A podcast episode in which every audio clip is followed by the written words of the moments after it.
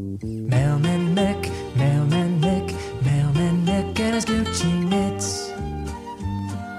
Early in the morning, while punters are yawning, he delivers mail in his Aston.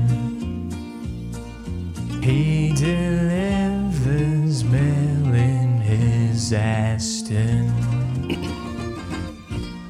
I think it's not a bad day to punt today. Um, the anchor, the multi one you want is Crecchetti, and that's no disrespect to Lupo Solitario, but I think Crecchetti gets up against the Aluminium. I think he can dictate the pace. I don't think they'll take him on too much.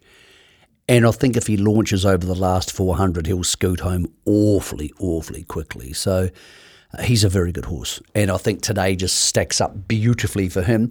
I like Kana at Trentham. So Kana was really unlucky last time, was, was buffeted around and pillared a post. It's a dog leg 1200 today at Trentham. And I just think Kana's in the right race. Uh, it'll just get the right type of run just off the speed. Really hard to beat. The the bookies have, or the, the bookies and the punters have found it, but it's in race three. Jonathan Parkes is on good, strong rider. I think Kana wins. I like Nest Egg each way. Horse I really liked last season when it was learning to get up and, and trip and was unlucky in a lot of races. Warren Kennedy suits, 54 kg suits, Te Rapa 2400 suits. It's a great chance in race four at Te Rapa. And Skew Wiff can win at Caulfield. If she behaves herself, she's been to barrier practice school for the last week. If she behaves herself, it's not a super strong group two, the Tristarc. The favourite's a horse who can get back and hit the line hard, but it's probably a better Flemington horse.